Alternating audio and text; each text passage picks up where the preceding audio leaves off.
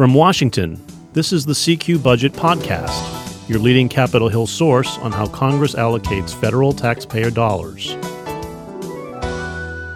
I'm David Lerman, your budget tracker. And I'm Jennifer Shutt, budget and appropriations reporter. And Happy New Year. This is our first podcast for the new year. The 117th Congress has convened. And the first thing they do in any new Congress is approve uh, rules in the House for how to govern. They did that this week.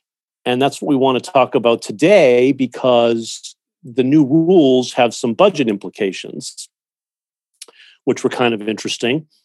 Uh, and the main thing they did, Jen, was make two big exemptions from fiscal constraints for two big programs uh, coronavirus aid and climate change. Right. So these are what some in the Democratic Party consider pretty significant changes to how Democrats bring legislation to the floor. So the new rules would sort of alter something referred to as pay as you go rules or pay go rules, which in Democratic in the Democratic Party in the House say that if you're bringing up legislation that um, increases the deficit, you have to pay for that somehow. Um, and so that is something that has been a kind of a hallmark for the Democratic Party in the House for quite some time now. And so this new rule would exempt climate change legislation and coronavirus aid bills uh, from that sort of pay as you go rule uh, by allowing the House budget chairman um, to sort of adjust cost estimates um, for those bills so that um, any deficit increases they might have wouldn't um, sort of count under House rules. Uh, which is a really fascinating change and gives us a kind of look at where Democrats are planning to bring um, maybe costly or high price tag items to the floor during this Congress.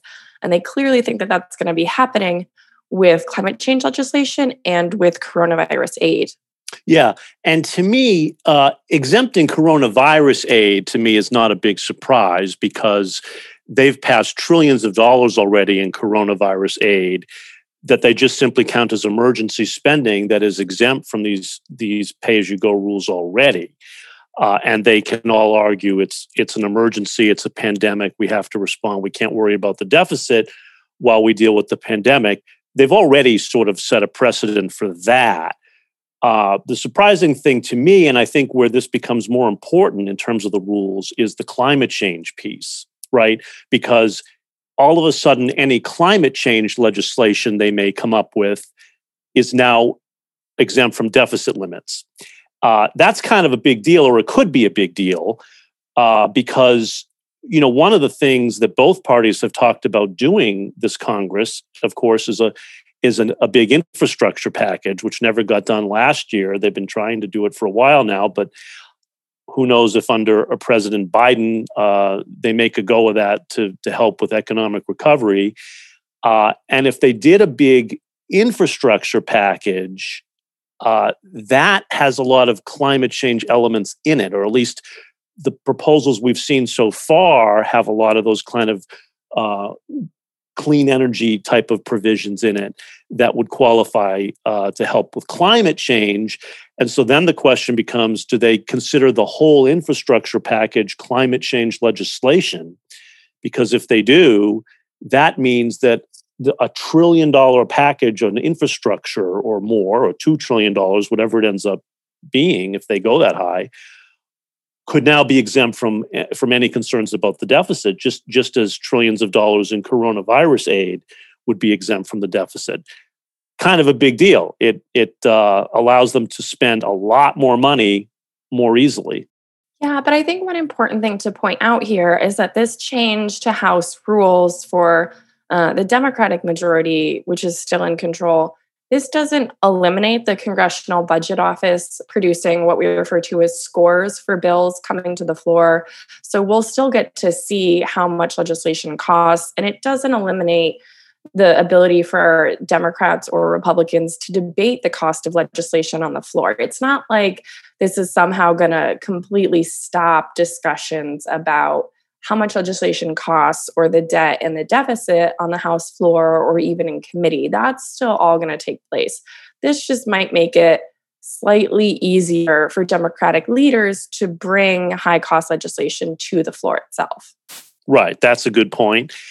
And of course, it, it doesn't guarantee at all that that that kind of major legislation can get passed, and it would still have to pass the Senate, where you need 60 votes to advance legislation. And we don't know yet who's going to, which party will control the Senate, but neither party is going to have 60 votes. We know that. Uh, so we're still talking about the need for uh, bipartisan deals to get done to pass any of these major provisions. But it does show. Um, it does show how Democrats are eager to get some of this stuff going uh, by loosening the fiscal restraints a little bit, making it a little easier to take these measures to the floor at least, uh, without having to to worry about about all the uh, green eye shade accounting that comes from tra- making sure bills are budget neutral, so to speak, or or not not going to increase the deficit. But that debate is still going to take place. It's not like it's going to disappear. And we heard from moderate Democrats yesterday in the what's called the Blue Dog Coalition um, that they are going to be paying very close attention to the legislation that House leaders bring to the floor, especially on climate change, and really trying to sort of request or sort of demand, maybe in some situations, that this legislation is sort of budget neutral or as budget neutral as it can be. Yeah, I thought that was also interesting. Um, our colleague Paul Krawzak reported on this yesterday.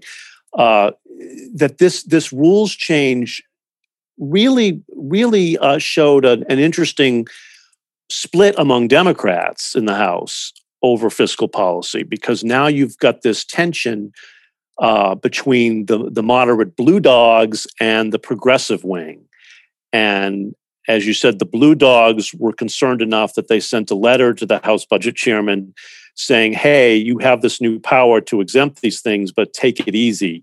Don't go overboard. We're going to be watching you, was the message they were essentially sending. And then you had the progressives who wanted to really abolish pay as you go rules entirely. They really want to throw off all the fiscal restraints to allow for major spending legislation.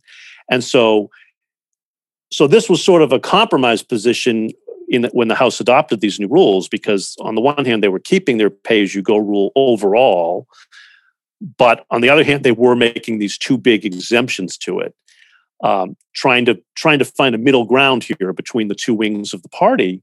Uh, and so I think you're going to see that tension continue this year and play out as as there's more and more pressure for for major spending packages. Yeah, this is something we've seen in the past two years after Democrats took over control of the House uh, following the 2018 elections. That progressive Democrats want significantly different, um, you know, priorities on tax and spending legislation than moderate Democrats want, and so that's going to be that's always been sort of a thin line for House Democratic leadership to walk in terms of drafting legislation and which bills they bring to the floor and which bills sort of just die in committee. But that's going to be a particularly hard uh, sort of compromise to reach on lots of pieces of legislation during the 117th Congress, because of course, Democrats have this extremely narrow majority in the House. So they're going to need to keep their progressives and their moderates, as well as everyone in between, happy on legislation if it has any chance of passing the House floor uh, without Republican support, which is typically what we see from House bills, right? Typically, whoever is in the majority party, whether it be Republicans or Democrats, uh, brings up legislation that's typically leaned towards their party's belief system. Right. And so that's pretty common in the House, right? Whereas the Senate typically brings bipartisan legislation to the floor because of their 60 vote cloture threshold. And so, you know, in the House, when Democrats are looking at their legislative agenda, for the next two years, they're really going to have to be thinking about what makes progressives happy and what makes moderates happy. And the Venn diagram on that is not particularly large, especially when you start to look at all of the issues that could come out when House Budget Committee Chairman John Yarmuth uh, Democrat of Kentucky, starts drafting the fiscal year 2022 budget resolution. You know, he's been very frank uh, with me and others that this is going to be a, a, really challenging endeavor uh, in terms of you know drafting this and marking it up in committee. And he's not entirely confident at this point in time that he can even get a budget resolution across the House floor because of you know all of the broad kind of big picture uh, policy items that you have to put in a budget resolution. Right. And we should say, of course, that these rules were were adopted on a strictly party line vote, and it was a reminder of just how closely divided the House is going to be this year. The vote was 217 in favor and 206 opposed. Pretty tight margin, and that's what we're going to see a lot of this year because uh, Democrats hold the majority, but not by much. It's pretty razor thin. And of course, Republicans marched in lockstep against these rules, and rules are usually a partisan affair. Neither party likes the rules of the other party, and so um, it, it's always a strictly party vote. But Republicans, of course, um, blasted these rules, including these budget exemptions, and said that this was an attempt by Democrats to ram through a, a socialist agenda, including the Green New Deal, and you know because you don't have to worry about the cost anymore, uh, it'll be no holds barred, and we'll have the Green New Deal and all of that. Which, of course, that's not what House leaders say. But that'll be the debate, and it and it's going to be we're going to see a lot of tight margins. Yeah, and I think looking towards the you know 2022 midterm elections democratic leaders are going to be very focused on moderate democrats um, and what votes they're forcing moderate democrats to put on the record on what legislation because obviously democratic leaders did not expect to lose seats in the house in this election um, and when republicans picked up seats and sort of you know swing districts that was really kind of surprising to a lot of people uh, democrats and some republicans alike. And so heading into 2022 making sure that democrats are trying to preserve as many of those moderate or swing states as they can to keep their majority is going to be a really important uh, point for them to make as well as trying to pick up seats from moderate republicans. And so i think in terms of trying to balance between between moderates and progressives you know you know your progressive seats are always safe. And so i think you know in terms of looking ahead to trying to preserve if you're a democratic leader you want to preserve the house majority for your party. And so then moderate voices including those in the blue dog coalition on budget issues and sort of you know quote unquote fiscal responsibility i think are going to be really kind of paramount or um, to what legislation comes to the house floor and we should always keep in mind that these are rules, but rules can always be waived. They do it all the time. So we don't want to overinterpret how significant um, these rules may be for the budget process in the coming year. Uh, the pay as you go rule, which Democrats are proud of, also get waived a lot, waived a lot when needed, as in the case of coronavirus aid. Um, so rules only go so far and ultimately what matters is what kind of bipartisan deals get crafted to push major spending legislation uh, to passage. That does it for us today. If you have any questions or comments about our podcast we'd love to hear from you. You can always drop us an email. The address is cqpodcast one word at cqrollcall.com the cq budget podcast is produced by cq roll call a leader in nonpartisan political and policy news and analysis for more than 70 years. CQ Roll Call is part of Fiscal Note, a global technology and media company. Thank you all for listening. I'm David Lerman, your budget tracker. And I'm Jennifer Shutt, budget and appropriations reporter. You can always stay up to date by subscribing to the CQ Budget newsletter. Be sure to subscribe to this podcast. You can find us on Apple, Spotify, Stitcher, NPR One, or just Google the phrase CQ Budget Podcast. And we'll be back next week.